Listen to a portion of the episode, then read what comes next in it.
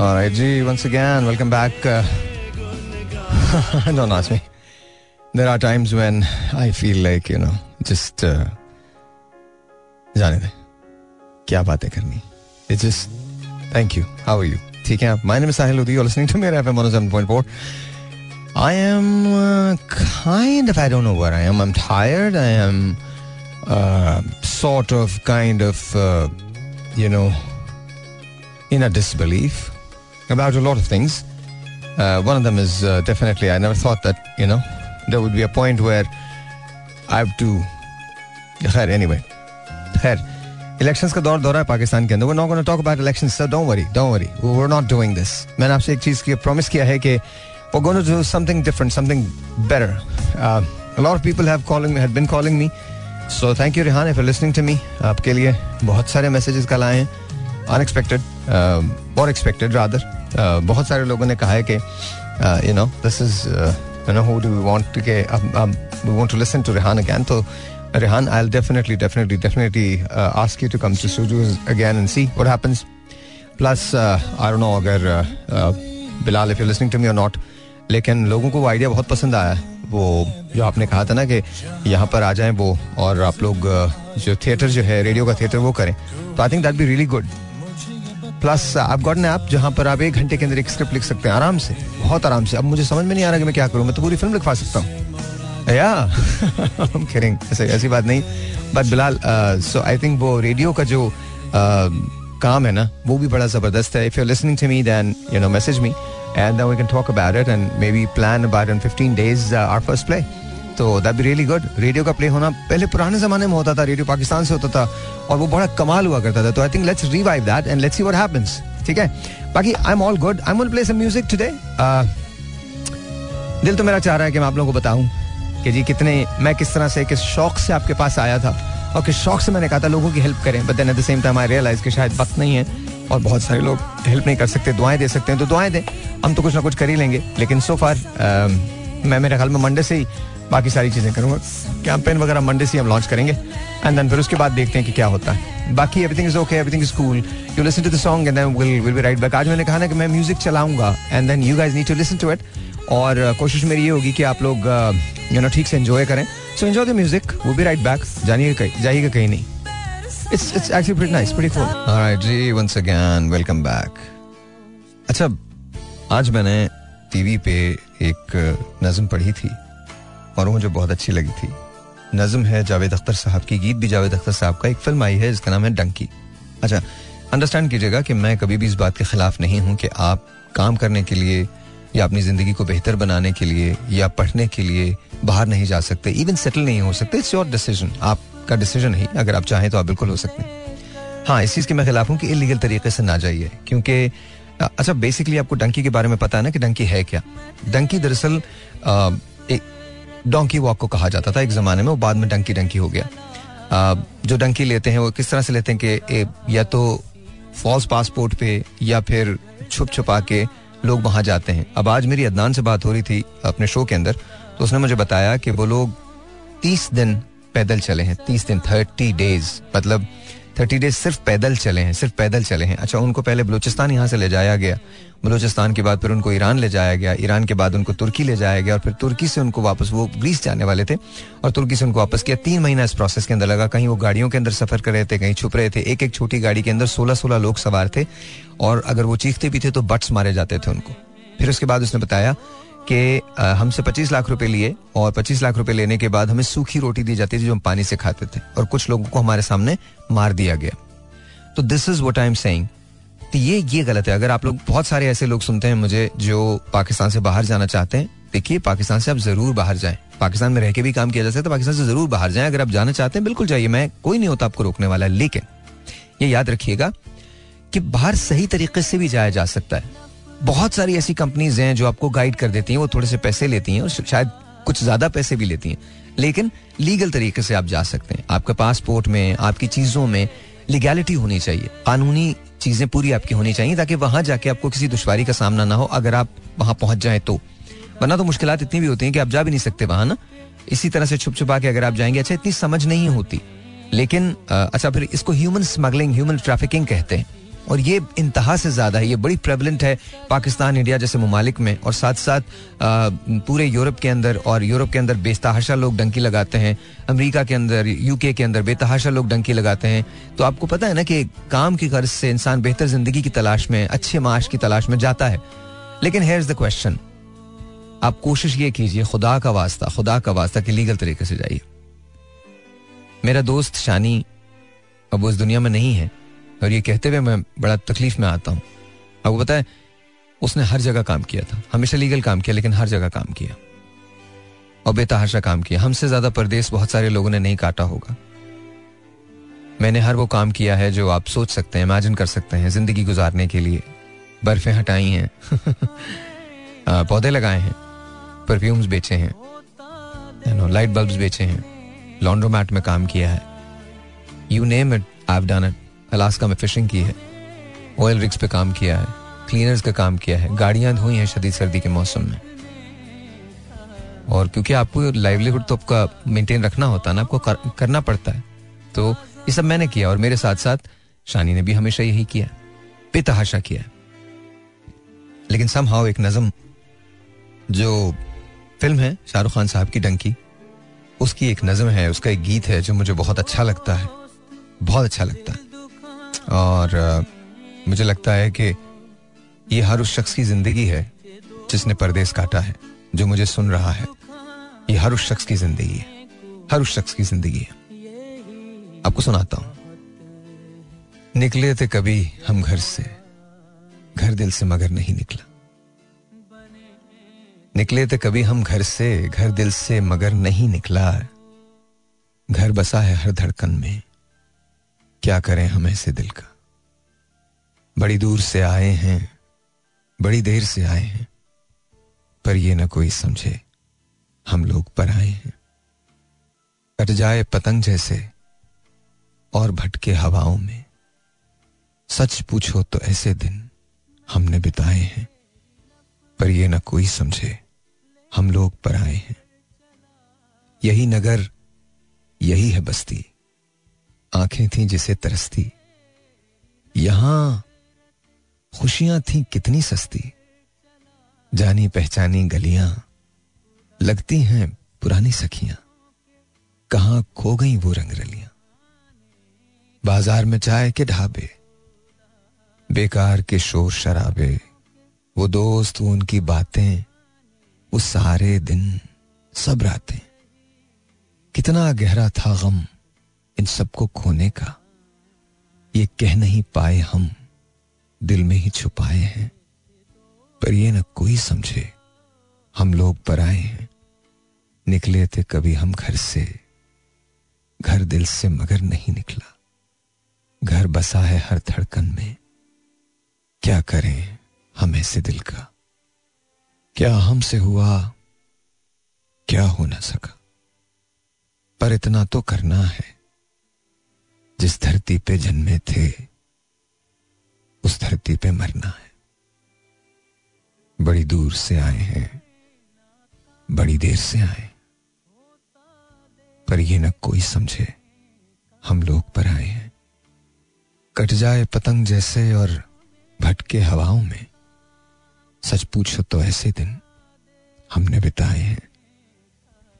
क्या हमसे हुआ, क्या हो ना सका। पर इतना तो करना है। जिस धरती पे जन्मे थे, उस धरती पे मरना है। घर बसा है हर धड़कन में। क्या करें हमें से दिल का? निकले थे कभी हम घर से, घर दिल से, मगर नहीं निकला। पता नहीं क्यों, ऐसे ही ना, मैं जब से ये गाना आया है, मैं इसको बहुत सुन रहा हूँ। और शानी बहुत याद आ रहा है। शानी की ज़िंदगी में बहुत सारे लोगों ने शानी को नहीं समझा। और जिन्हें शानी ने समझा, उन्हें भी गलत समझा। अक्सर मेरी उससे लड़ाई रहती थी, इसी बात पे। वो कहता था, भाई, अब समझते नहीं है। और मैं कहता था, भाई तो खैर समझे ना समझे, लेकिन तुम भी नहीं समझते। मुझसे उम्र में बड़ा था, लेकिन हमेशा भाई कहता था। जब थक जाता था ज़िंदगी से, किसी को नहीं पता ये राज। मेरे कमरे में आता था, चुप करके मेरे गले मिलके रोने लगता था। आँखें भीग जाती थी। उसे चुप कराता था, चाय पिलाता था, बातें करता था, सिली से जोक्स बताता था उसको। जाते जाते कहता था मैन एम गुड भाई एम गुड ना अंग्रेज़ी में लिखते थे वो, जापानी में लिखते थे, उर्दू में लिखते थे। कभी जब बैठ के गाया करते थे तो फिर खड़े हो जाते थे खुद ही।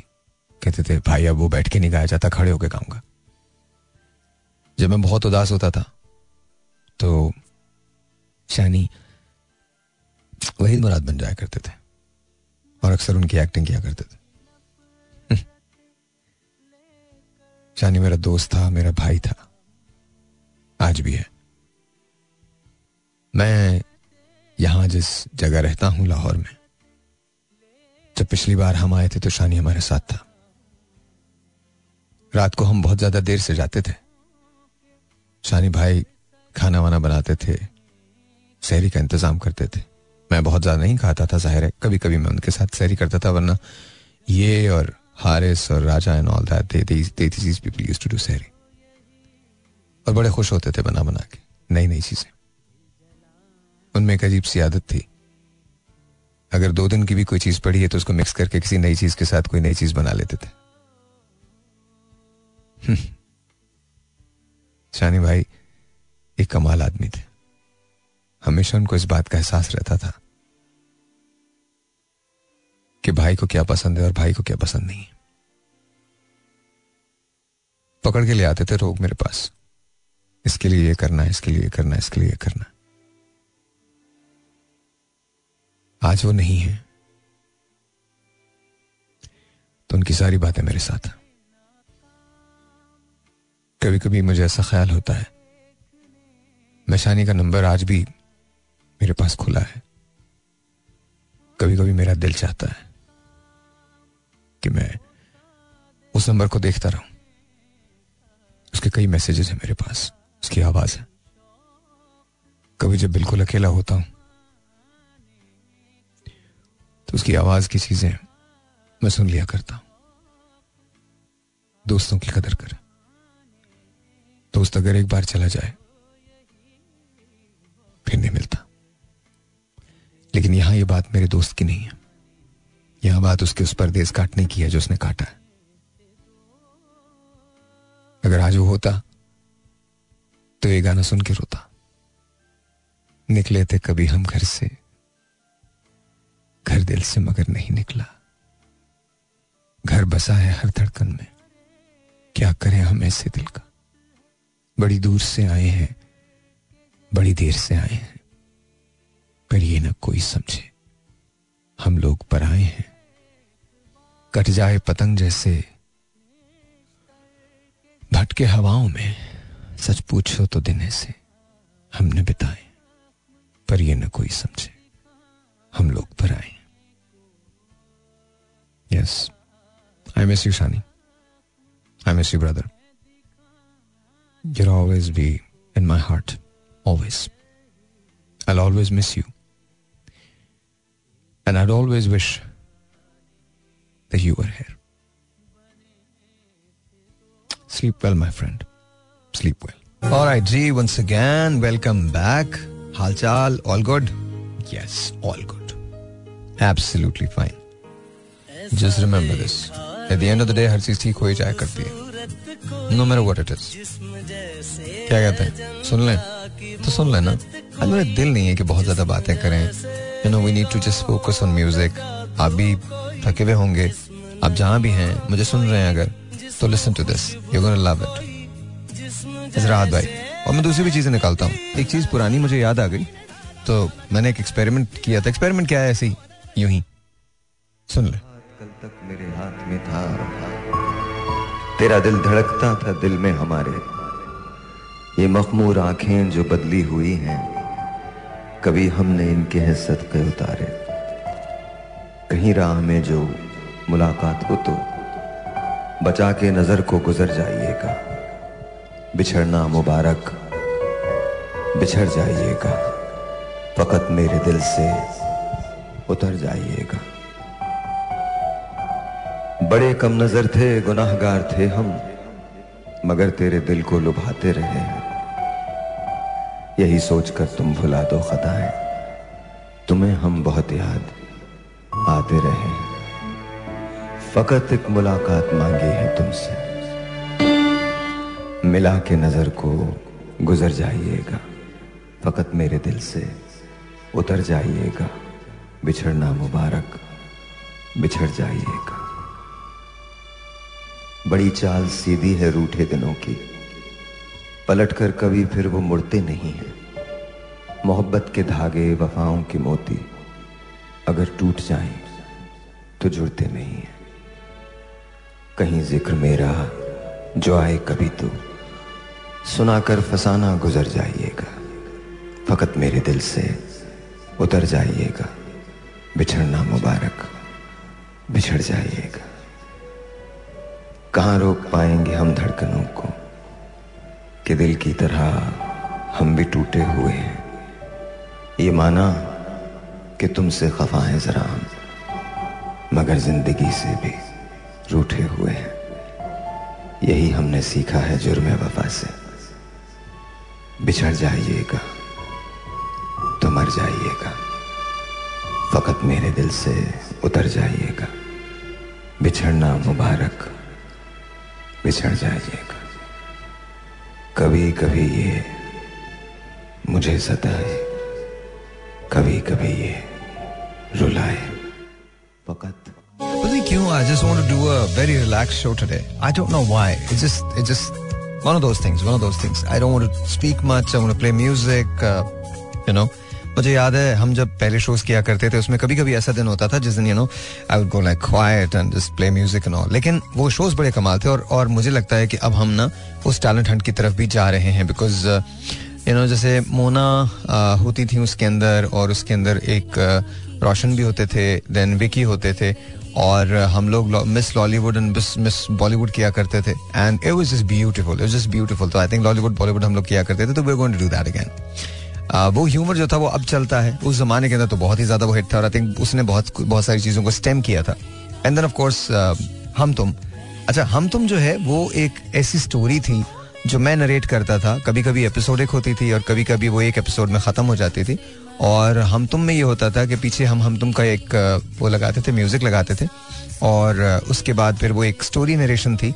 और उसके अंदर हर कैरेक्टर जो था वो it was played by me लेकिन आवाज़ एक ही होती थी, सिर्फ़ कैरेक्टर का जो डिलीवरी होती थी, वो चेंज हो जाती थी। तो आई थिंक वो दैट वाज रियली गुड तो और वो बहुत ज़्यादा वो भी था। और स्टूडियो टाइम तो हम आज भी करते हैं it's as famous as anything तो वो रेडियो जो है I want to bring that radio back फिर हम किया करते थे dhaba. Dhaba was really beautiful again वो एक जगह थी जहाँ पर चाय मिलती है, बिस्किट मिलते हैं, और वहाँ एक कैरेक्टर है इकबाल भाई का, और एक कैरेक्टर है जो मेरा कैरेक्टर हुआ करता था और वो इकबाल भाई और इकबाल भाई का कैरेक्टर भी मैं ही करता था, अपना भी कैरेक्टर और उसमें हर एक कोई ना कोई कहानी हुआ करती थी और वो कहानी बहुत सोशल किसी इशू के मुतालिक हुआ करती थी। दैट वाज रियली गुड एक होता था ब्लैक एंड वाइट जो वो बड़ी बड़ी कमाल होती थी कि वो किताब में कोई पढ़ता था।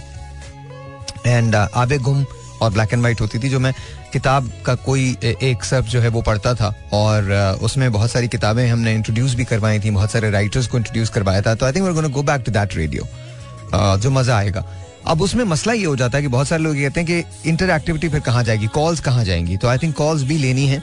और I think here and there I think we're going to limit ourselves एक तो हफ़्ते में दो मरतबा कॉल्स ले लें। और अगर पूरा हर रोज लेनी है कॉल्स तो आई थिंक दस पाँच से ज़्यादा कॉल्स ना लें। पाँच से आठ कॉल से ज़्यादा ना लें। और आ, बाकी आपको जो मुझसे रब्ता करना पड़ेगा वो फिर हमारे फेसबुक पे हमारी वेबसाइट पे फिर इससे उससे इससे करना पड़ेगा। वो मतलब इस तरह से करना पड़ेगा। तो I think that's what that's what we are going to do other than that I think things are going to be different as far as 2024 is concern क्या हम पॉलिटिकल कोई बात करेंगे? I don't think so politics के अंदर घुसना भी नहीं चाहिए। क्या इलेक्शन होंगे? I don't know I hope के हो जाएँ। इट लुक्स लाइक कि होने वाले हैं होने जा रहे हैं। Uh, अभी तो यही समझ में नहीं आ रहा कि हो क्या रहा है हमारे मुल्क में। बिकॉज़ यू नो एक तरफ़ से खबर आती है कि ये हो गया है दूसरी तरफ़ खबर आती है कि वो हो गया है। कभी शहबाज शरीफ साहब का बयान आता है कभी किसी और का बयान आता है कभी किसी और का बयान आता है। यू नो मुझे समझ में नहीं आता कि वेयर वी आर हम लोग अपनी अनाओं के भेंट अपने मुल्क को क्यों चढ़ाते हैं? और मैं इसलिए नहीं कह रहा हूँ बिकॉज़ अल्लाह ताला रहम करे हमारे मुल्क पे। इंस्ट्रक्शंस भी हमारे मुल्क में हमारी तरफ़ से नहीं आती। अल्लाह ताला रहम कर दे वाकई रहम करे पाकिस्तान पे। लेकिन आ, मुझे लगता है कि हम एक ऐसी जगह खड़े हैं आके जहाँ हमें डिसाइड करना पड़ेगा कि हम अपने वतन से क्या चाहते हैं और क्या हम, देखिए हम जो बोएँगे ना, हम गन्ने के खेत में चावल नहीं उगा सकते, चावल के खेत में दाल नहीं निकल सकती, दाल के खेत में मौसमी नहीं लग सकती, मौसमी के खेत में चिकन नहीं उग सकती। आई एम रियली सॉरी हम जो सो करेंगे, वही रीप करेंगे। दैट्स एग्जैक्टली हाउ इज़ यही तुम्हारी भी ज़िंदगी है। अगर तुम ये समझते हो कि तुम्हारी ज़िंदगी ऐसी तब्दील हो जाएगी और उसके अंदर यू नो तुम ही कल रेहान मेरे पास थे, उससे पहले अहमद मेरे पास थे। You know these people are doing something because they want to do it it's not something that you know they have to do it they doing it because they want to do something right अब सवाल ये है कि अगर कोई शख्स, कोई भी सक्सेसफुल आदमी किसी को उठा के देख ले, उसकी ज़िंदगी में भी चौबीस ही घंटे, आपके पास भी चौबीस घंटे। हाँ उसकी चॉइसेस डिफरेंट होती हैं। उसका रीजन क्या है? उसका रीजन ये है कि वो ज़िंदगी के अंदर आगे बढ़ना चाहता है। अगर आप हर वो बात करेंगे जो आप चार साल पहले किया करते थे तो उसका फ़ायदा क्या है? आपको पता है दुनिया का सबसे इंपॉर्टेंट दिन कौन सा होता है?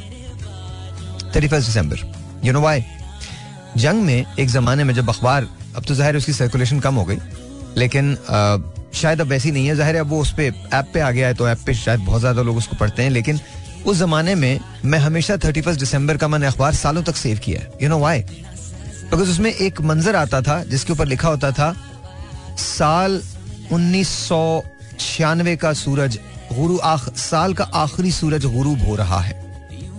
And some odd reason I was really enticed by it मुझे बहुत अच्छा लगता था वो।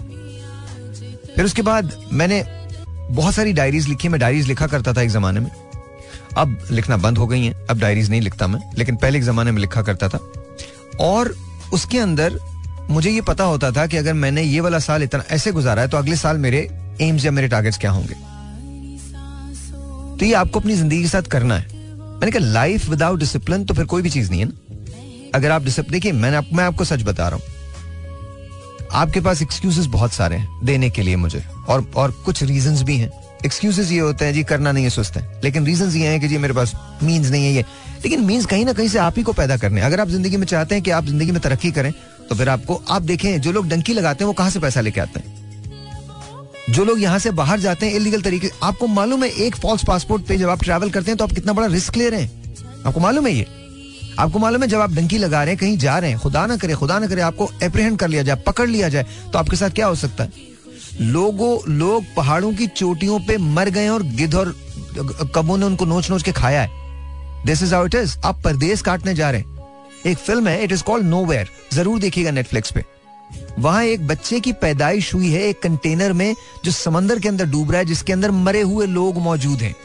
और उसने वहाँ तेरह चौदह दिन सर्वाइव किया कच्ची मछली खा यू हैव नो आइडिया आपको नहीं मालूम कि कितना प्रॉब्लम होता है।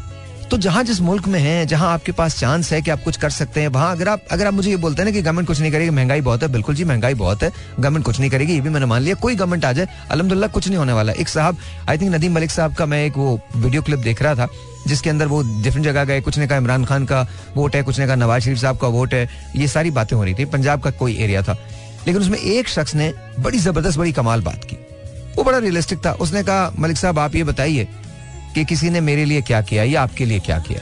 इस तरह की कोई बात की और, और नदीम मलिक साहब ने उसकी तायद की। भाई ये नहीं कह रहा किसी ने किया नहीं ये एक बहस दूसरी है उसको छोड़ दीजिए आप। जिसने जो किया वो अपने लिए। लेकिन क्या आपको वाकई लगता है कि आपकी आम ज़िंदगी पे कोई फ़र्क आएगा? नहीं आएगा। बिल्कुल नहीं आने वाला। बिल्कुल उसका रीजन ये नहीं है कि हुक्मरान नहीं लाना चाहते या पाकिस्तान।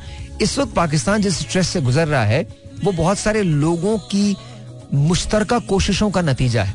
बड़े टॉप लेवल पे जो मुश्तरका और आज भी वो वो वो बंदर बांट और वो जो वो जो खींचा तानी है, वो जारी है तो प्लीज़ उस तरफ़ तो ध्यान मत दें। ये इनके फैसले ने करने दें। लेकिन भाई, जो आपकी ज़िंदगी की चीज़ें उसकी तरफ़ तो ध्यान दे दें। आपको अल्लाह ने अकल दी है शूर दिया है, दो हाथ दिए हैं, दो पाँव दिए हैं, नाक दी है, आँखें दी हैं, बोलने के लिए आवाज़ दी है। खुदा का वास्ता इसको इस्तेमाल में लाइए।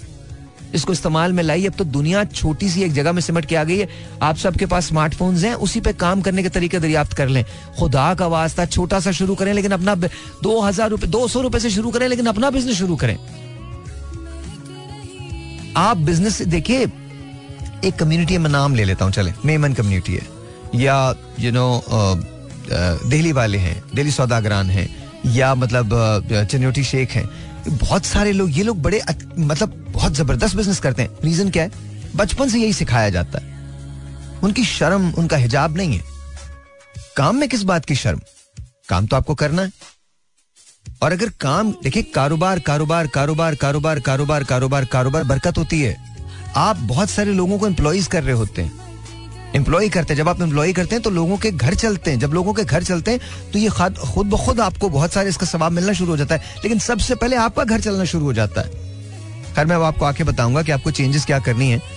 ये साल का आखिरी शो है। अब हम मिलेंगे मतलब अभी तो एक घंटा और भी है, लेकिन हम मिलेंगे 2024 के अंदर। तो आपको क्या चेंजेस करनी है, आज बताऊँगा। Talk about cricket is well आज ऑस्ट्रेलिया पाकिस्तान का क्रिकेट मैच था सेकंड मैच था। मेलबर्न के अंदर ये खेला गया और इसके अंदर में यू नो ऑस्ट्रेलिया जो लीड कर रहा है सीरीज़ को वो तीन दो से लीड कर रहा है तो of course it's over for Pakistan as far as series is concern they were not gonna win because दो टेस्ट मैचेस जो हैं वो ऑस्ट्रेलिया ने जीत लिए हैं।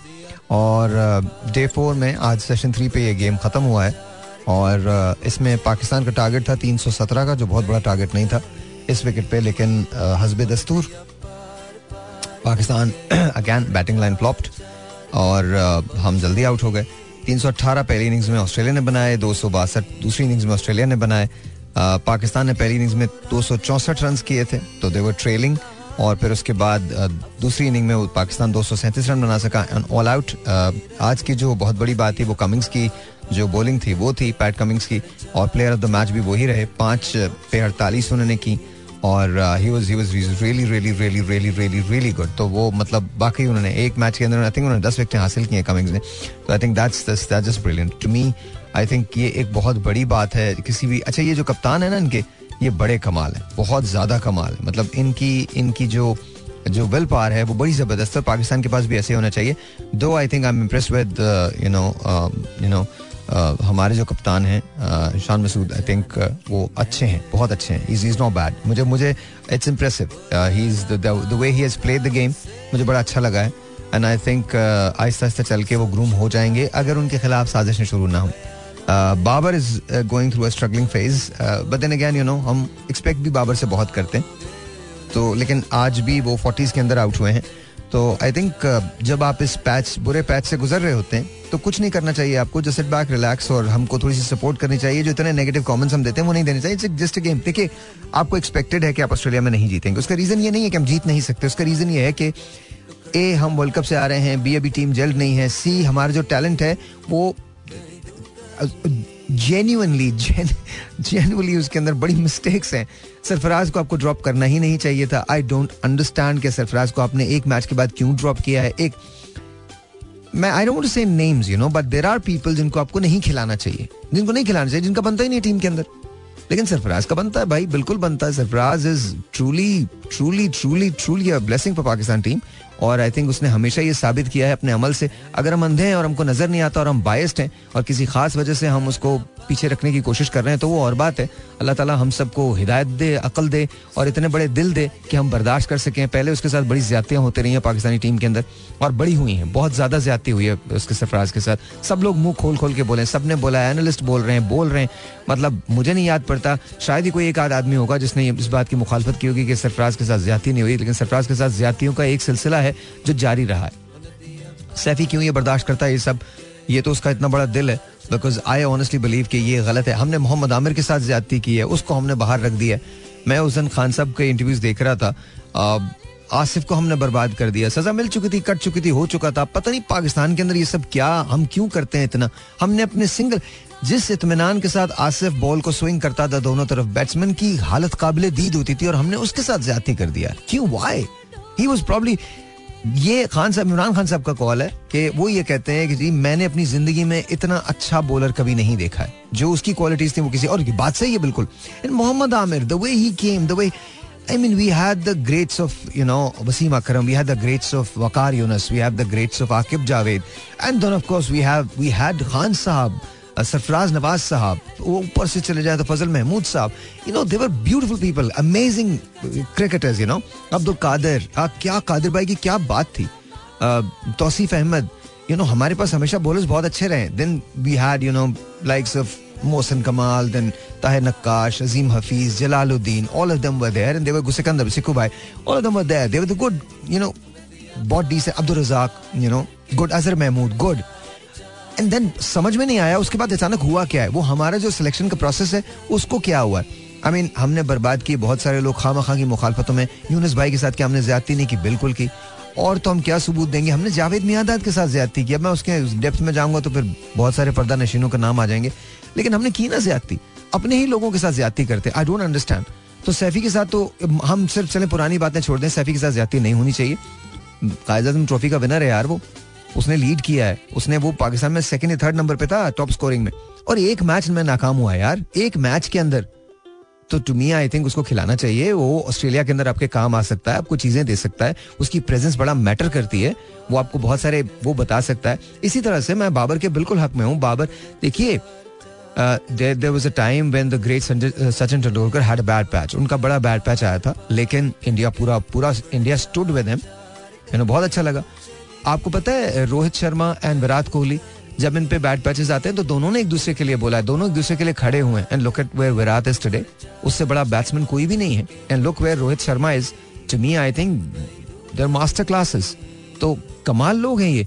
लेकिन ये एक दूसरे को सपोर्ट करते हैं। हमारे यहाँ स्टेट पता नहीं, कोई कप्तान बनना चाहता है, कोई किसी को कप्तान बनाना चाहता है, कोई ये करना चाहता है, कोई माफ़ कर दे मुझे यार। माफ़ कर दें। हर हर जगह तो बर्बाद हो गए हम। स्क्वाश में हम बर्बाद हो गए। हॉकी के अंदर हम बर्बाद हो गए। हॉकी तो खैर छोड़ ही दें। It's a sad game now ये तो पूरी दुनिया से वैसे खत्म हो रहा है, लेकिन यू नो हम वो ब्यूटी जो थी, वो हमारी ही थी। हम बड़े कमाल और इंडिया की दो दो ही टीमें थी ना जो बड़ा ब्यूटीफुल खेलती थी, कमाल खेलती थी। वो उन्होंने, हमने कोई क्लाउट ही नहीं बनाया। ये हमारे गेम्स थे, जिसके अंदर हम चैंपियंस थे, हम भी थे और इंडिया भी थे। लेकिन अलहमदुल्ला इंडिया ने भी जाने दिया। इंडिया की हॉकी शायद फिर हमसे थोड़ी सी बेहतर है, लेकिन पाकिस्तान में तो हॉकी बिल्कुल खत्म हो गई। हमने अपने चाचे, मामाओं को खिला खिला के, खिला खिला के, खिला खिला के, ये कर दें, वो कर दें, ऐसा कर दें यहाँ पर बातें। हमने बेड़ा रख किया हॉकी का। और हम हर चीज़ के अंदर, अब क्रिकेट के अंदर भी ये चीज़ दाखिल हो गई है। आज से दस साल के बाद आप क्या करेंगे? डू यू थिंक कि हम क्वालिफाइंग क्वालिफायर्स खेलेंगे? मेरे ख्याल में हम खेलेंगे, अगर यही हालात रहे तो। तो आपको ये नहीं करना चाहिए। आज आप दूसरा टेस्ट भी हार गए। आप जो टेस्ट हारना नहीं चाहिए था, किसी भी सूरत में नहीं हारना चाहिए था आपको। आप, आपके पास एक बड़ा चांस था। आप सीरीज़ को बराबर कर देते आज वन वन से अगर पाकिस्तान जीतता। But then again you know I am optimistic I am just hoping कि हम कुछ लर्न कर लें इस चीज़ से। हम नहीं करेंगे, ये मुझे पता है। लेकिन मैं आपको सिर्फ़ ये बता रहा हूँ कि जो डिसीज़न होते हैं, ये ऊपर टॉप पे होते हैं। इसका कोई ताल्लुक हमारी ज़िंदगी से नहीं होता। अब मैं चिल्ला लूँ, कोई और चिल्ला ले। उस दिन मैं शोज़ देख रहा था, बहुत सारे टॉप मुबसरीन जो हैं, वो सरफराज के लिए बात कर रहे थे। इससे पहले भी करते रहे हैं सोशल मीडिया पे भी होता रहा है। No one lesson no one lesson इनके कान पे जूं तक नहीं रेंगती। मतलब हमारे यहाँ तो हाल ये है कि यू नो जाने दे। क्या मतलब ज़िक्र करें? इट्स इट्स इट्स आप सलीम मलिक और अब्दुल रऊफ से पूछें और रऊफ को तो हम बहुत मना करते थे, जब मैं और सलीम भाई और हम रऊफ, हम जो ट्रांसमिशन करे थे, हम रऊफ को तो बहुत मना करते थे, वरना रऊफ इज़ लीथल हमने उस जैसे आदमी के साथ इतना बुरा किया इतना बुरा किया कि आपकी सोच है अच्छा खासा पेसर था अच्छा खासा बॉलर था। और उसने फ़र्स्ट क्लास की उसमें पाकिस्तान में शायद तीसरे या चौथे नंबर पर उसकी विकटें हैं, और मैचेस सबसे कम है। और मतलब उसकी तकरीबन 700 विकेट सेवन फिफ्टी इस तरह की हैं if I am not wrong तो कमाल किस्म का बॉलर था। मैंने उसकी पेस खेली। अच्छा चले, मैं तो बड़ा क्रिकेटर कभी नहीं रहा ना। मैं तो एक नॉर्मल गली मोहल्ले का क्रिकेटर था। खेलता था लेकिन बैटिंग तो पता है बॉलिंग तो पता है। यू नो ये तो मुझे पता है ना कैसे खेलना है। और हम कराची के विकेट्स पे खेले में कराची के अंदर मोस्टली सीमेंट पे हम खेले में तो हमें तो फास्ट बॉलर की पेस का वैसे ही पता होता है। कराची का कोई भी बच्चा जो है, जो गलियों के अंदर बड़ा हो रहा है, वो वो इस बात को वाउच करेगा कि जब सीमेंट पे हम खेलने जाते हैं तो हम कभी क्रॉस बैट से नहीं खेलते, सीधे बल्ले के साथ खेलते हैं बैकफुट पे नहीं खेलते बिकॉज़ हमें टाइमिंग का पता होता है, हमें टाइमिंग से खेलना होता है।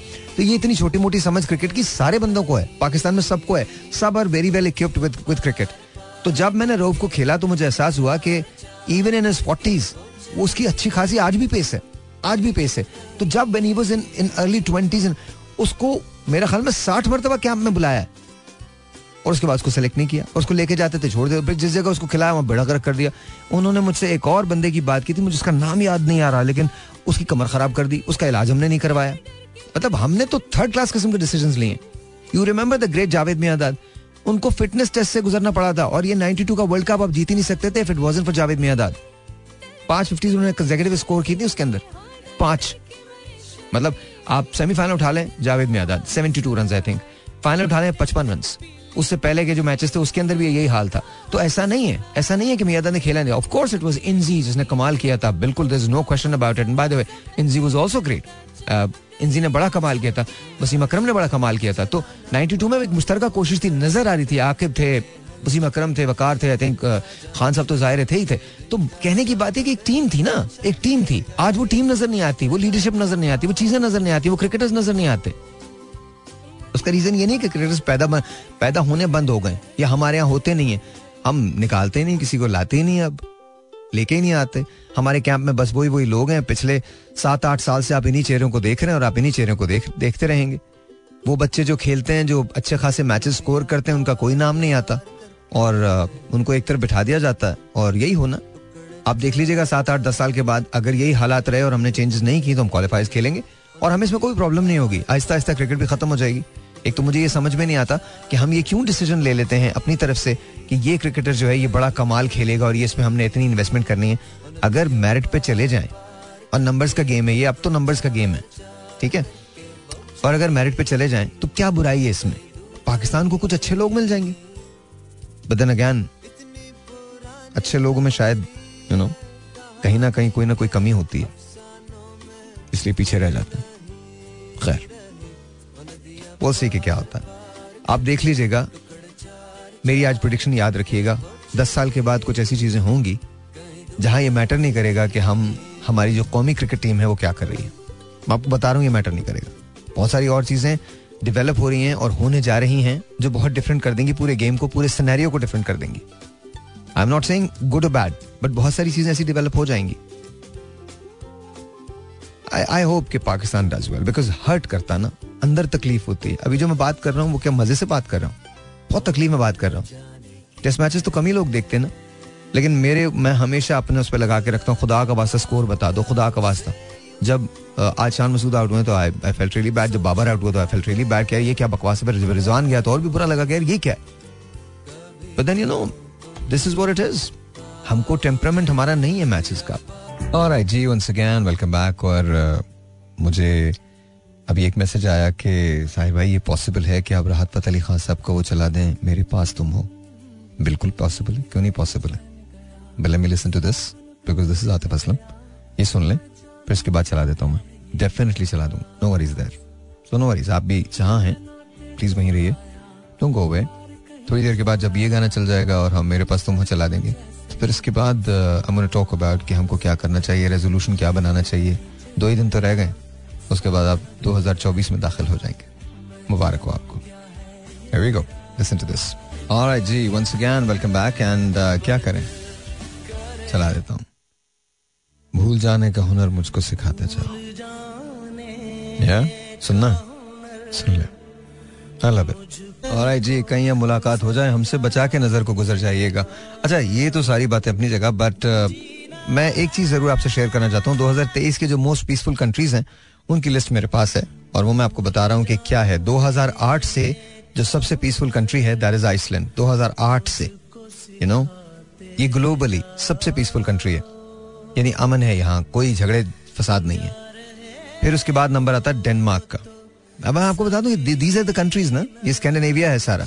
But I am just saying कि आप आप सोच के देखिए, सोच के देखिए Iceland Denmark you know Ireland again very peaceful तीसरा नंबर आयरलैंड का, चौथा नंबर है न्यूजीलैंड का। अच्छा न्यूजीलैंड स्कैंडिनेविया नहीं है, लेकिन, और आयरलैंड भी स्कैंडिनेविया नहीं है, लेकिन आप देखें कि न्यूजीलैंड भी वेरी वेरी पीसफुल आइसलैंड सबसे पीसफुल है। उसके बाद ऑब्वियसली डेनमार्क आता है देन आयरलैंड आता है देन न्यूजीलैंड आता है। आप सोचिए कि ये कितने कैसे मुल्क हैं जहाँ लोग नॉर्मली काम कर रहे हैं। फिर उसके बाद एक मुल्क है, ऑस्ट्रिया। क्या कमाल है यार। मतलब ऑस्ट्रिया के अंदर भी अमन है। एंड देन अब एशिया का मुल्क है, सिंगापुर। अमन मुल्क है।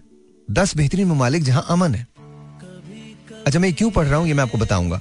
ये लिस्ट मेरे पास नहीं है, आपको सबको हर जगह मिल जाएगी गूगल पे है ये। Portugal again very peaceful very very peaceful इसी तरह से Slovenia very peaceful and beautiful also फिर इसके बाद जापान, बराबर में है, बहुत ज़्यादा दूर नहीं है। एंड देन स्विट्जरलैंड सोचिए, ये वो मुल्क हैं जहाँ यूजुअली कुछ नहीं होता, लेकिन लोग अमन से, चैन से ज़िंदगी गुजारते हैं। क्या ये हमारे यहाँ नहीं हो सकता? हम नहीं हो सकते ऐसे। प्रॉब्ली नहीं। You know you know why because हम सब बड़े स्पेशल लोग हैं। अब अब मैं वो बात कर रहा हूँ। तुमको अगर रेजोल्यूशन बनाना है ना अपने लिए तो make a resolution of being a good human good human क्या है? कोई डेफिनेशन इसकी ऐसी हार्ड एंड फास्ट नहीं है कि जी मैं बताऊँगा तो मैं जो समझूँगा वही गुड ह्यूमन है। जिस गुड ह्यूमन ये है लिव एंड लेट लिव जियो और जीने दो, ये गुड ह्यूमन है। तुमको ना ज़रूरी नहीं अपनी टांग अड़ाना। मैं बहुत सारे लोगों को ना अजीब सी हमें मस्ती है। आपको कॉल्स भी आ रही है ना तो आपको कोई ना कोई मशवरा ज़रूर दे रहे हैं। क्यों? यार, मैं मैं मशवरों के खिलाफ नहीं हूँ। प्लीज़ अंडरस्टैंड कोई सरमन नहीं है। आपको शो नहीं सुनना, आप ना सुनिए। डोंट टेल अस कि क्या करना है, क्या नहीं करना। This is what I am doing if you don't agree with it that's fine आपको कोई ज़रूरत नहीं है सुनने की भी। कोई ज़रूरत नहीं है। अच्छा ये सब मैं अपने लिए नहीं कर रहा। मैं खुद भी लोगों को एडवाइस नहीं देता। उसका रीजन क्या जब तक वो मुझसे पूछे ना। अगर मैं आपसे पूछूँ, आप मुझे ज़रूर एडवाइस दें। हम एक शो कर रहे हैं। छोटी सी बात बताता हूँ। अगर आप उसको एक शो की तरह से लेंगे और ये लेंगे कि कहीं ना कहीं हमारी कोशिश ये है कि कुछ बेहतर हो जाए, कुछ अच्छा हो जाए तो आप दिल के जज्बात को समझ पाएँगे। लेकिन अगर आप अपने ख्यालात का इजहार यहाँ इसलिए कर रहे हैं ताकि दुनिया आपके ख्याल को समझ सके तो वो गलत है। नहीं, हम जब टॉपिक पे बात करते हैं तो अपना इतना डिसिप्लिन नहीं रखते कि उस टॉपिक पे हम बात कर सकें। आपको तो मेरे पास हज़ारों ऐसी, ऐसे मैसेजेस हैं जहाँ पर ये है कि आप कॉल्स ना लें। उसका रीजन पता है क्या? उसका रीजन मैं नहीं हूँ। उसका रीजन ये है कि हम जिस टॉपिक पे बात करना चाहते हैं, उस टॉपिक पे अलावा, उस टॉपिक के अलावा बहुत सारी बातों पे बात होती है। क्यों? वाई ये चीज़ें वो हैं जो हमें अनलर्न करनी पड़ेंगी। आई नो मुश्किल है थोड़ी सी, मैं माजरत चाहता हूँ, हो सकता है आपको कहीं बुरा लगे। मैं हाथ जोड़ के बहुत दिल की गहराइयों से आपसे माजरत तलब कर रहा हूँ। प्लीज़ मुझे माफ़ कर दीजिएगा। बताने का मकसद सिर्फ़ इतना है कि खुदा का वास्ता कुछ बोझ ऐसा है हमारी, हमारे कल्चर का जो हमें अनलर्न करना है। हमें खत्म करना है, उसको उसको अब आगे नहीं बढ़ाना। दुनिया बदल रही है। हम अगर दुनिया के साथ नहीं बदलेंगे, देखिए मैं ये नहीं कहता कि आप अपनी बुनियाद को तब्दील कर लें। बुनियाद तो मोहब्बत है, वो तब्दील नहीं हो सकती। बुनियाद केयर है, वो तब्दील नहीं हो सकती। बुनियाद एक दूसरे का ख्याल रखना है, वो तब्दील नहीं हो सकता। लेकिन क्या तब्दीली होनी है? हमें अपनी अप्रोचेस को चेंज करना पड़ेगा। हमने अपने फेलियर्स को दोबारा से देखना है। हमने अपनी कामयाबियों को दोबारा से देखना है। हमने अपने टाइम को डिसिप्लिन करना है। हमने अपने टाइम को डिवाइड करना है। अपने रिश्तों को दोबारा से देखना है। ये जो मोबाइल हाथ में लिए हम घूमते रहते हैं, इसको दोबारा से देखें। रिश्तों के अंदर चाशनी पैदा करें, दोबारा से लेके आए। मैं ये थोड़ी कह रहा हूँ कि हम किसी से पीछे रह जाएँ। लेकिन खुदा का वास्ता हमने खोना नहीं है। हमने साथ चलना है। ये नया, नए नए साल का रेजोल्यूशन बनाए कि you're going to be a good human उसकी कोई भी दूसरों के अपने फ़ायदे के लिए दूसरों को नुकसान नहीं करना है। दूसरों के दूसरों की कब्रों पे चल के अपने महलात नहीं खड़े करने। ईमानदारी से काम करना है। ईमानदारी से हर चीज़ ईमानदारी से करनी है। आई नो मुश्किल है पर करना है। अगर अब, अब आपको ये यूटोपियन लग रहा है ना कि यार ये तो नहीं हो सकता। सब कुछ हो सकता है। इन ममालिक में जिनके मैंने नाम लिए रीजन है उसका। इन ममालिक में आप जाए करप्शन कहीं ना कहीं ज़रूर होगी। लेकिन उस तरह देखिए करप्शन आप कभी खत्म नहीं कर सकेंगे। दुनिया की किसी मुल्क से नहीं हो सकती। वो मुल्क जहाँ हाथ काटे जाते हैं, सऊदी अरेबिया, वहाँ भी करप्शन है। वो तो खौफ है ना टेरर है कि जी आप करेंगे तो ठग से आपके हाथ काट दिए जाएँगे, गोली मार दी जाएगी, कत्ल कर दिया, वहाँ भी करप्शन है।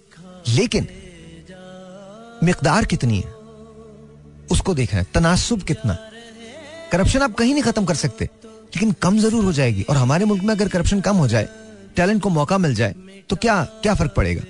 लेकिन टैलेंट को मौका कब मिलेगा? याद रखिए, जब तमाम चीज़ें तैयार होंगी, तमाम चीज़ें कब तैयार होंगी? जब हर आदमी एक दूसरे को समझने की कोशिश करेगा। अगर हमें देखना है, हमारे अखलाक को देखना है तो हमारा ट्रैफ़िक देख लें, आपको पता चल जाएगा हमारी कौम का मिजाज क्या है। कोई किसी को रास्ता देने को तैयार नहीं। कोई तैयार नहीं है। हम जहाँ जिस जगह हैं, हम चाहते हैं कि वहाँ हमारा फ़ायदा हो। हम छोटे से फ़ायदे के लिए अपना, किसी का कितना ही बड़ा नुकसान क्यों ना क्यों ना हो जाए, हम वो करने को तैयार रहते हैं। इस नए साल पे अगर आपको कोई रेजोल्यूशन बनाना है तो वो ये बनाना है कि आपने अंदर से तब्दील होना है। बजाय इसके कि दूसरों को नसीहत करें, सबसे पहली नसीहत अपने आप को करें।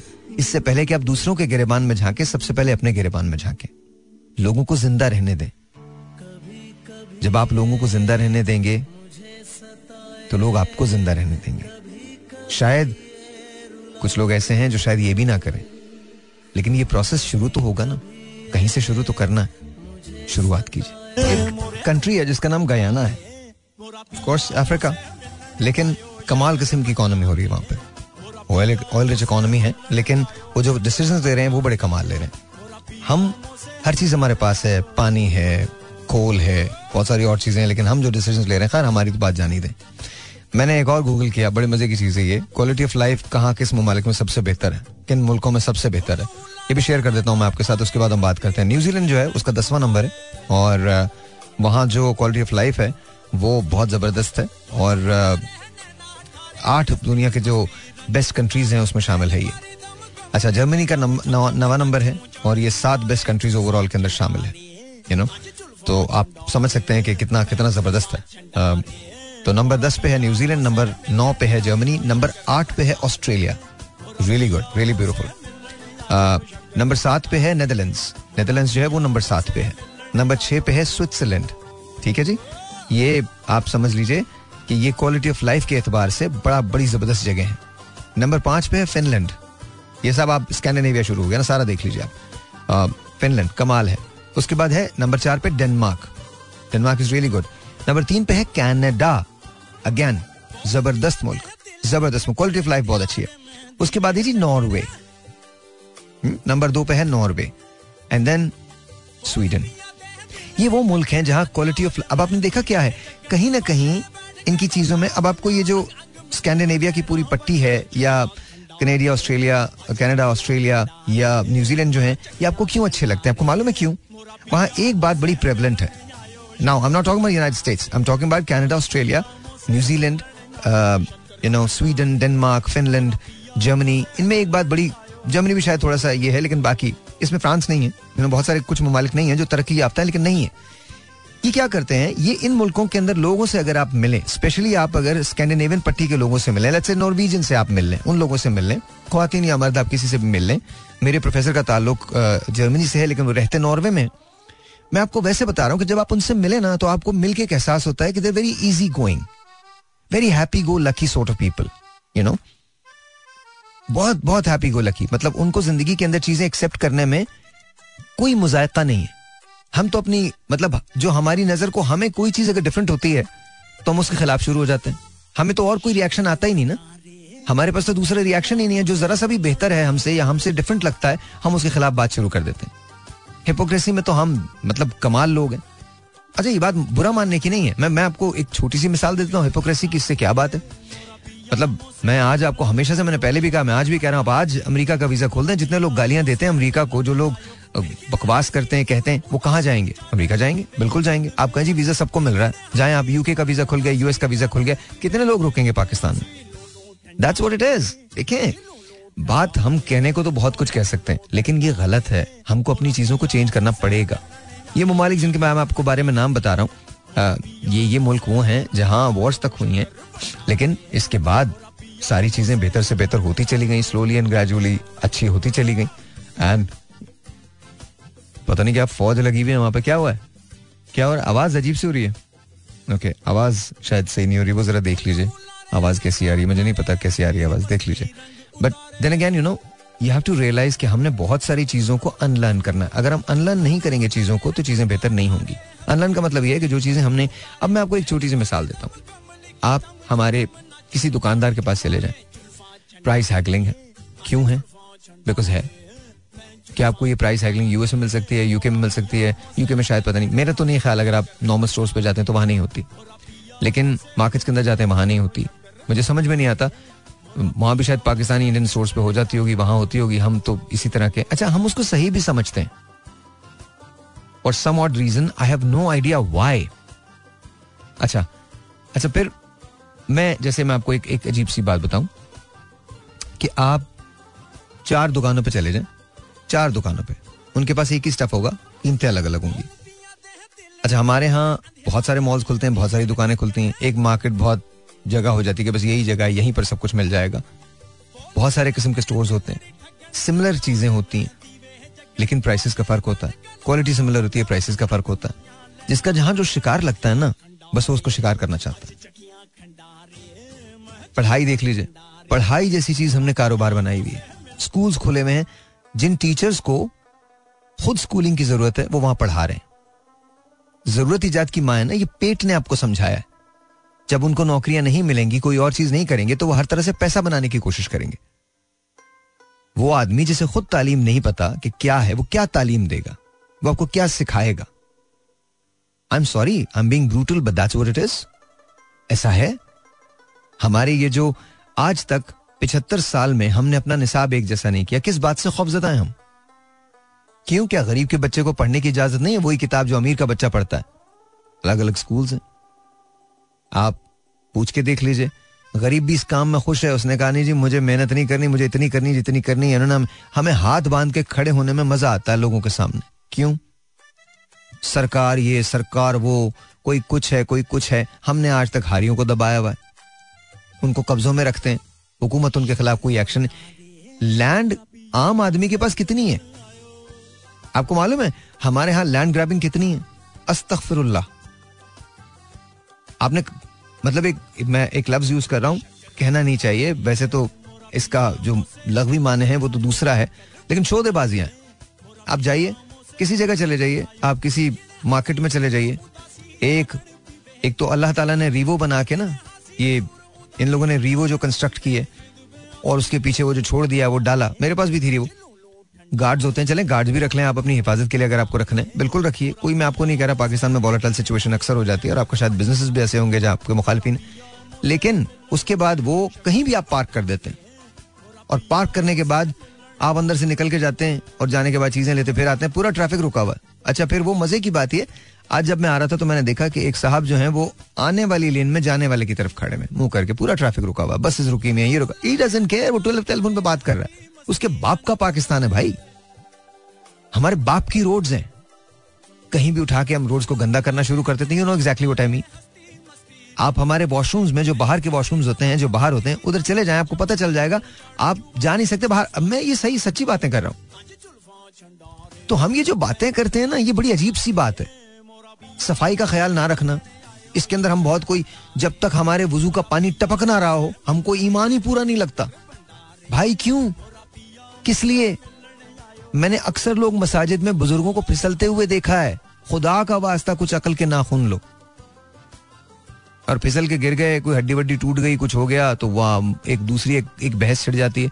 जन्नत हमने ऐसे बनाई हुई है कि कुछ भी कर लो कोई भी गलती कर दो जुम्मे के दिन मरो या किसी ऐसे दिन मरो जो मजहबी दिन हो।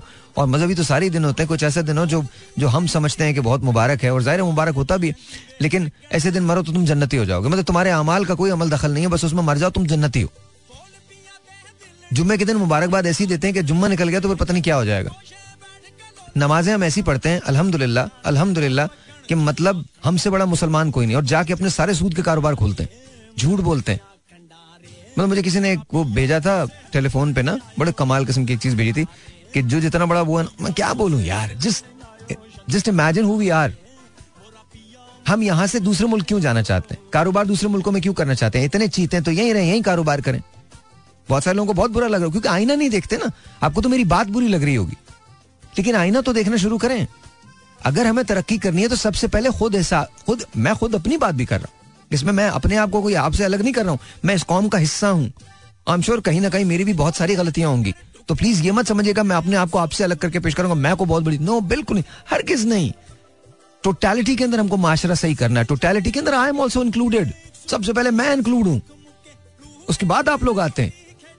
तो जो उंगली आपकी जानब उठेगी, वही उंगली मेरी जानब सबसे पहले उठी है। मैं भी अपने आप से यह कर रहा हूँ कि मुझे और चीज़ों को एक्सेप्ट करना है, और बेहतर काम करना है, हर तरह से बेहतर करना है। क्योंकि ये मेरा मुल्क है, इसको अगर मैं नहीं सुधारूँगा तो कौन सा? और सबसे बड़ी ये ज़िंदगी मेरी है। मैंने ये डिसाइड किया, मैं पाकिस्तान में रहता हूँ। तो जहाँ रहता हूँ, फिर उसको अच्छा भी बना लो यार। मतलब क्या ज़रूरत है कि हम वो बकौल रेहान के जो कल उन्होंने कहती खामा खा के गरीब क्यों, भाई खामा के गरीब क्यों रहे? नहीं रहना चाहिए खामा खा गरीब काम करते हैं यार। मिलके काम करते हैं। मैंने अपनी ज़िंदगी का सबसे बड़ा जुमला डॉक्टर पीजादा कासिम से सुना था मेरे ही शो में, जिन्होंने कहा था कि एजुकेशन की इमरजेंसी क्यों नहीं लगती? मुझे, अब वो आए थे बिलाल मेरे पास आए थे, अहमद तो उन्होंने कहा, मैंने बहुत सारा देखा आपके लिए, मीम्स बनी हुई है ऑल दैट मैं क्या समझाऊं? जो मीम्स बनाने वाले हैं, वो मीम्स बनाते हैं। जिन्हें मुझे नहीं समझना, वो नहीं समझेंगे। उनको मेरी पढ़ाई से कोई सरोकार नहीं है। वो मेरे, उन्होंने सर्टन दो, और शोज़ भी पूरे नहीं देखे ना। उसका एंड आगे पीछे कुछ नहीं देखा। कुछ ने तो बैंड नाइनटी परसेंट तो बैंड वैगन पे कर लिया है जी, साहिर लोधी है तो बैंड वैगन ये है जी, उसके बारे में ये लिखा गया, जो कैंपेन चली उन्होंने उसको तो मैं वो नहीं हूँ जो आप समझ रहे हैं। और डेफिनेटली डेफिनेटली डेफिनेटली आपका इख्तियार है, आप मुझे सारी ज़िंदगी वही समझें जो आपने समझना है। मैं अपनी कोई क्लैरिफिकेशन आपको नहीं दे रहा। मेरी तालीम या मेरा शऊर मुझे ये नहीं सिखाता कि मैं खड़े होकर अपने आप को डिफेंड करूँ आपके सामने। जो आपकी अपनी कैपेसिटीज हैं, आप उसी पे मुझे जज करेंगे तो कर लीजिए। मैं तो आप, मैं तो आपको जज नहीं कर रहा।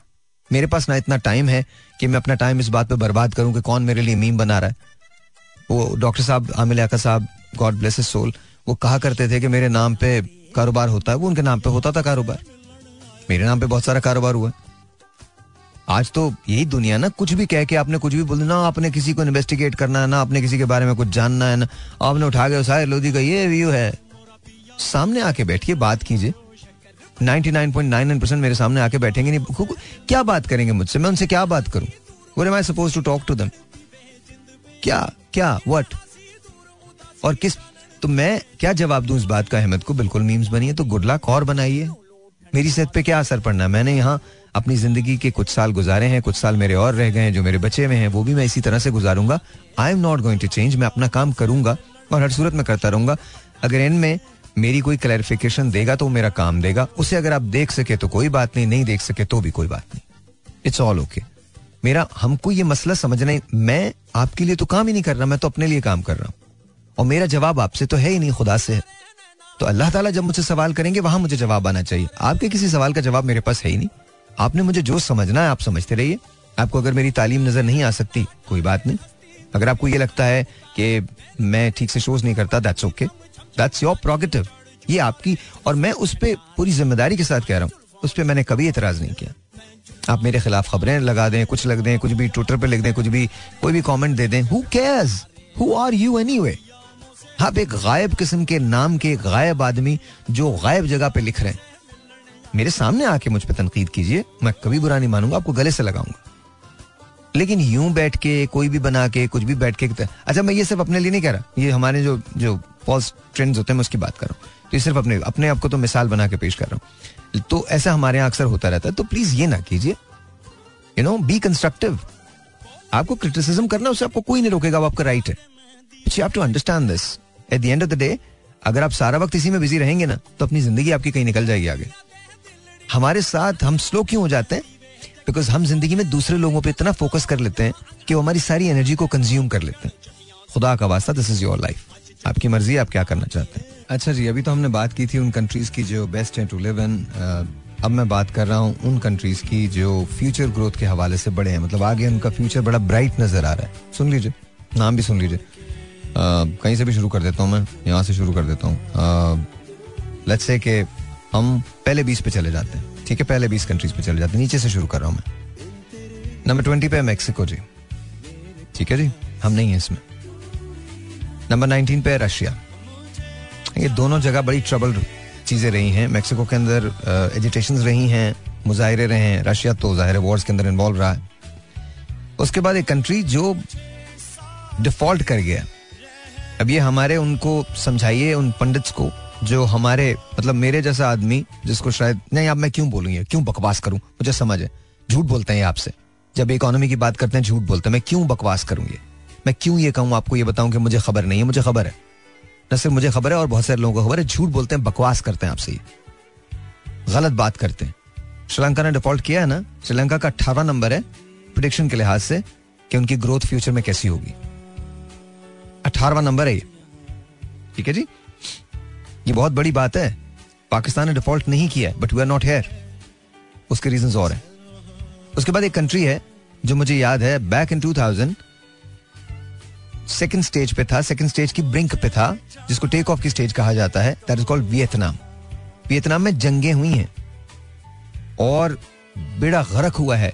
Heavily heavily money was invested in wars with आपको पता है अमेरिका की वॉर वियतनाम के साथ हुई थी बेताशा थी और उसके अलावा भी बड़े मतलब डिफरेंट कबीलों के अंदर भी जंगे रही हैं और उसका करवाई गई हैं जंगे उसके अंदर। ठीक है जी? तो ये अपकमिंग पंद्रहवें सत्रहवें नंबर पे वियतनाम है। सोलह नंबर पे आता है you know New Zealand of course मैंने आपको बताया छोटा सा मुल्क है, बिल्कुल छोटा सा, लेकिन उसके प्रोस्पेक्ट्स बहुत ज़्यादा हैं। उसके बाद आता है यूनान, ग्रीस। ठीक है जी? अगेन अगेन यहाँ पर भी बेतहाशा economic down trend up trend सब कुछ रहे लेकिन वो भी आता है। हाँ जी। बराबर में हमारे जी। हमारा बेहतरीन दोस्त है, तुर्की। ये चौदह नंबर पे ठीक है? उसके बाद है एक छोटी सी जगह जिसे हम मुर्राको कहते हैं। ठीक है? मुर्राको जो है, वो तेरहवें नंबर पे है। ठीक है जी? उसके बाद I hate the place and I definitely hate the government I do with passion Israel लेकिन इंडेक्स में है ये। तो मेरा नाम लेना ज़रूरी है। एंड बट तकलीफ़ दे बात है इसका नाम लेना आप तकलीफ़ दे इसराइल का नाम तो शायद तकलीफ़ दे नहीं है लेकिन नेतन्याहू का नाम और इसराइली गवर्नमेंट का नाम जो है ये बड़ा तकलीफ़ दे उसके बाद आता है जापान फिर आता है साउथ कोरिया फिर आता है ब्राज़ील फिर आता है थाईलैंड इमेजिन फिर आता है सिंगापुर फिर आता है चाइना फिर आता है इंडिया इंडिया सरपास चाइना फिर आता है सऊदी अरेबिया फिर आता है इजिप्ट फिर आता है कतार और नंबर वन क्या आता है कोई गैसेस हैं यूएई ये वो है जो फ्यूचर कंट्रीज़ हैं। इसमें इंडिया जो है, वो चौथे नंबर पे है। इजिप्ट तीसरे नंबर पे है। कतर दूसरे नंबर पे है। यूएई पहले नंबर पे है। क्यों है? आपको मालूम है?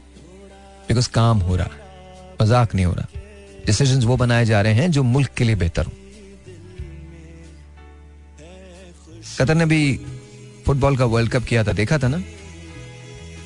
हम सिर्फ़ तालियाँ बजाने वाले हमने क्या मनवा लिया वो बात? उन्होंने लिकर अलाव नहीं की थी। उन्होंने नमाज़ भी पढ़ाई और तिलावत भी करवाई। लेकिन वो कर सकते थे। हम कर सकते हैं? नहीं कर सकते।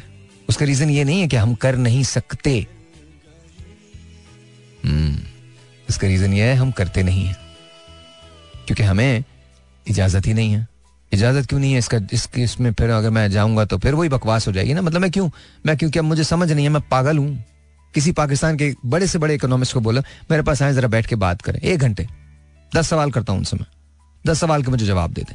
मेरे पास स्टैट्स हैं, दस सवाल। दस सवाल के सवाल, ये महँगाई ये खत्म क्यों नहीं करते? मुझे जवाब दे दे इस बात का। मुझे बताएँ डॉलर में पैसा कौन बनाता है? कौन है जो लोग? ये सवाल कोई नहीं कर सकेगा और ना इसके जवाब होंगे।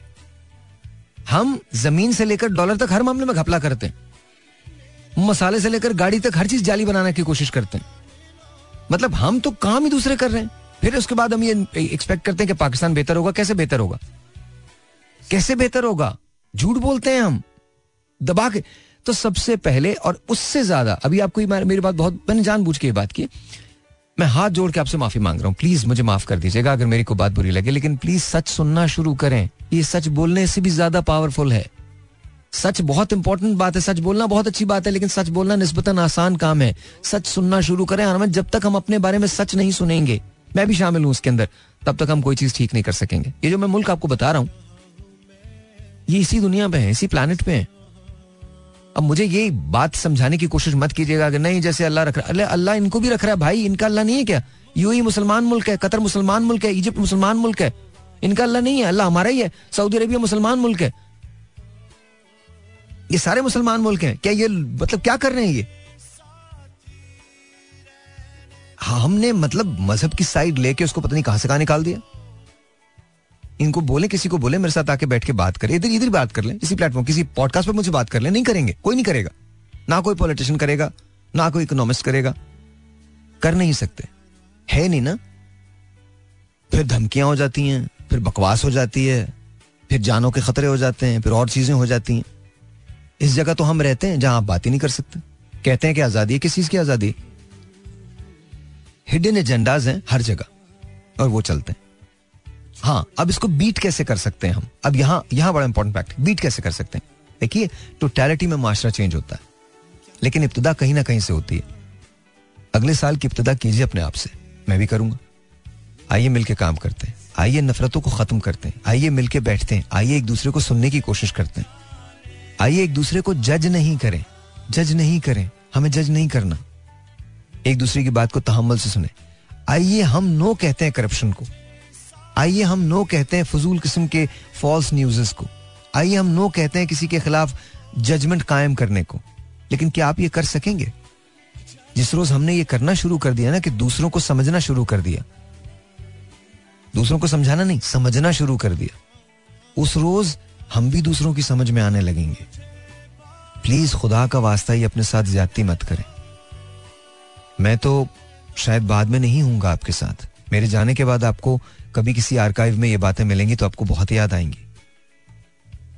मैं अगर रेडियो करता हूँ तो मैं इसलिए नहीं करता बिकॉज़ रेडियो मुझे बहुत पैसे देता है। मैं इसलिए रेडियो नहीं करता बिकॉज़ रेडियो मुझे मशहूर करता है या शोहरत देता है। मैं रेडियो इसलिए करता हूँ बिकॉज़ रेडियो की वजह से मैं आप तक पहुँच पाता हूँ और आप मुझ तक पहुँचते हैं हम दोनों का फ़र्ज़ है कि एक दूसरे को समझे। मुझे बहुत तकलीफ़ हुई थी जब मैंने कैंपेन का आगाज़ किया था। और उससे कहीं ज़्यादा तकलीफ़ हुई थी इस बात की जब मैंने ये कहा था आपसे कि मुझे कॉल मत कीजिएगा और सिवाय कॉल्स के और कुछ नहीं था। मैं आपसे रिक्वेस्ट करता हूँ, मुझे छोड़िए, अपनी ज़िंदगी की परवाह कीजिए। पाकिस्तान तब्दील हो सकता है, बेहतर हो सकता है। बस इस थर्टी फ़र्स्ट की रात को यह अहद कर लीजिएगा कि आप वो करेंगे जो सही है, वो नहीं करेंगे जो आपके लिए सही है। पर याद रखिए, दिल लगा के काम कीजिए। अगर आप एक खाकरोब भी है ना, झाड़ू देने वाले भी हैं तो बी द बेस्ट अगर आप स्टूडेंट हैं तो बी द बेस्ट अगर आप टीचर हैं तो बी द बेस्ट साइंटिस्ट हैं तो बी द बेस्ट कैशियर हैं तो be the best do everything that you can that you want to do एक लाइफ है ये. किसी को मौका मत दो कि वो तुम्हें ये बताए कि तुम कौन हो। किसी को भी ये मौका मत दो, क्योंकि किसी को नहीं पता कि तुम कौन हो, तुम्हें पता है तुम कौन हो। लेकिन उसके लिए डिस्कवर करना पड़ेगा अपने आप को। और डिस्कवरी का अमल कहाँ से शुरू होता है? जब तुम खुद से बात करते हो और खुद से पहली मरतबा सच बोलते हो, तब तब्दीली आती है। तब्दीली कोई सियासतदान नहीं लाएगा, कोई जमात नहीं लाएगी। कोई तुमको रोटी, कपड़ा, मकान, मैं किसी एक जमात की बात नहीं कर रही तो वो है ना, कोई वोट को इज़्ज़त दो कोई कोई कुछ नहीं करने वाला। ये सब पॉलिटिकल पार्टीज़ हैं, इन सब के अपने अपने एजेंडाज हैं। ये सब एजेंडाज पे ही काम करेंगे। और अगर इन्होंने कामयाब हो के यू नो हुकूमत की वजारत संभाली तो कहीं ना कहीं थोड़ी बहुत चेंजेस हो जाएँगी जिसपे हम इनका शुक्रिया अदा करते हुए नज़र आएँगे। हमारी नस्लें इनका एहसानमंद रहेंगी। क्यों? कभी सोचा है ये? अगर ये आवाम के खिदमतगार हैं और आपके टैक्स के पैसे से ये सब बनाते हैं तो ये इनकी जॉब है ना? इस पर शुक्रिया क्यों अदा करते हो भाई? मेरी समझ में तो आज तक ये नहीं आया। ये कॉन्फ्लिक्ट ऑफ़ इंटरेस्ट होता है पूरी दुनिया के अंदर। पूरी दुनिया के अंदर ये हो ही नहीं सकता। आपको सियासत से बाहर कर दिया जाता है, अगर आप शुक्रिया का कोई एक लफ्ज भी लिखवा लें किसी के लिए तो। लेकिन हमारे मुल्क में होता है। तो ये उद्घाटनों के शौक जो है ना, इसको खत्म करते हैं। आइए मिलके काम करते हैं, तब्दीली लाते हैं और वो सिर्फ़ एक तरफ़ से आएगी, एक वजह से आएगी। जब आप जिएँगे और लोगों को जीने देंगे। सुनाने से पहले सुनेंगे। सच बोलने से पहले सच सुनेंगे। आपको नया साल मेरी तरफ़ से पेशगी मुबारकबाद। 2024 में मुलाकात होगी। तब तक के लिए अपना ख्याल रखिएगा। Happy new year all of you